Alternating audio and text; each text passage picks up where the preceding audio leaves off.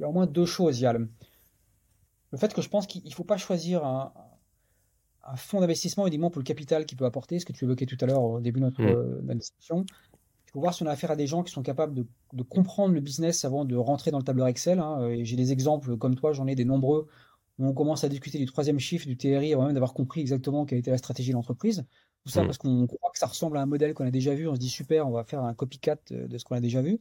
Je crois qu'il faut vraiment s'assurer qu'on est face à soi. Et nous, on a des exemples concrets hein, d'investissements qu'on a fait où on a été choisi pas parce qu'on était le mieux disant sur la valo, parce que mmh. l'entrepreneur et son équipe avaient vraiment le sentiment qu'on serait capable d'être le fameux sparring partner qu'on évoquait tout à l'heure. Donc, être capable de bien comprendre si on a soit ça soit des gens qui posent d'abord des questions sur la, compréhension de la stratégie du business model et la manière dont la boîte doit grandir avant de plonger dans les chiffres.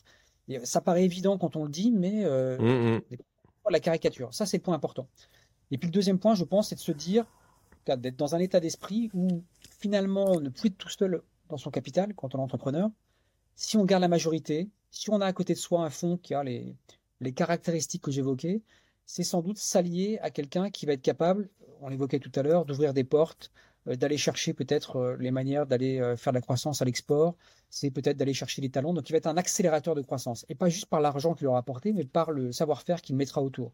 Donc je pense que le vrai travail de l'entrepreneur, une fois qu'il a accepté, ou en tout cas qu'il a fait ce premier pas d'accepter de discuter avec des fonds, c'est de bien détecter qui il a face à lui. Et je pense que objectivement, ça se voit assez vite. En tout cas, moi, je, comme toi, j'ai un, peu d'expérience mmh. sur la matière. Tu vois assez vite à qui tu as affaire. Je ne porte pas de jugement de valeur. D'ailleurs, il faut tout pour faire un monde. Mais en tout cas, l'entrepreneur qui veut construire une belle success story, croissance, avec une vision euh, plutôt de capital patient à moyen terme, il a plutôt intérêt à s'allier à quelqu'un qui va d'abord effectivement comprendre qu'il est là pour 5 euh, à 7 ans et faire tout ce qu'il faut pour accompagner cette croissance, plutôt quelqu'un qui va commencer à chercher tous les endroits, il va pressuriser tous les chiffres pour que dans 3 ans, il fasse la belle affaire, euh, soit par le multiple des bidas, soit par les bidas, soit par les deux d'ailleurs. Mm. Donc euh, effectivement, c'est, tout un, travail de, d'acculturation, de prise de connaissance, prendre le temps de voir à qui on a affaire. Et puis ensuite, bah voilà, il y a, y, a, y a, une belle aventure à mener. Nous, on a des exemples tous les jours de, choses qui se passent très bien.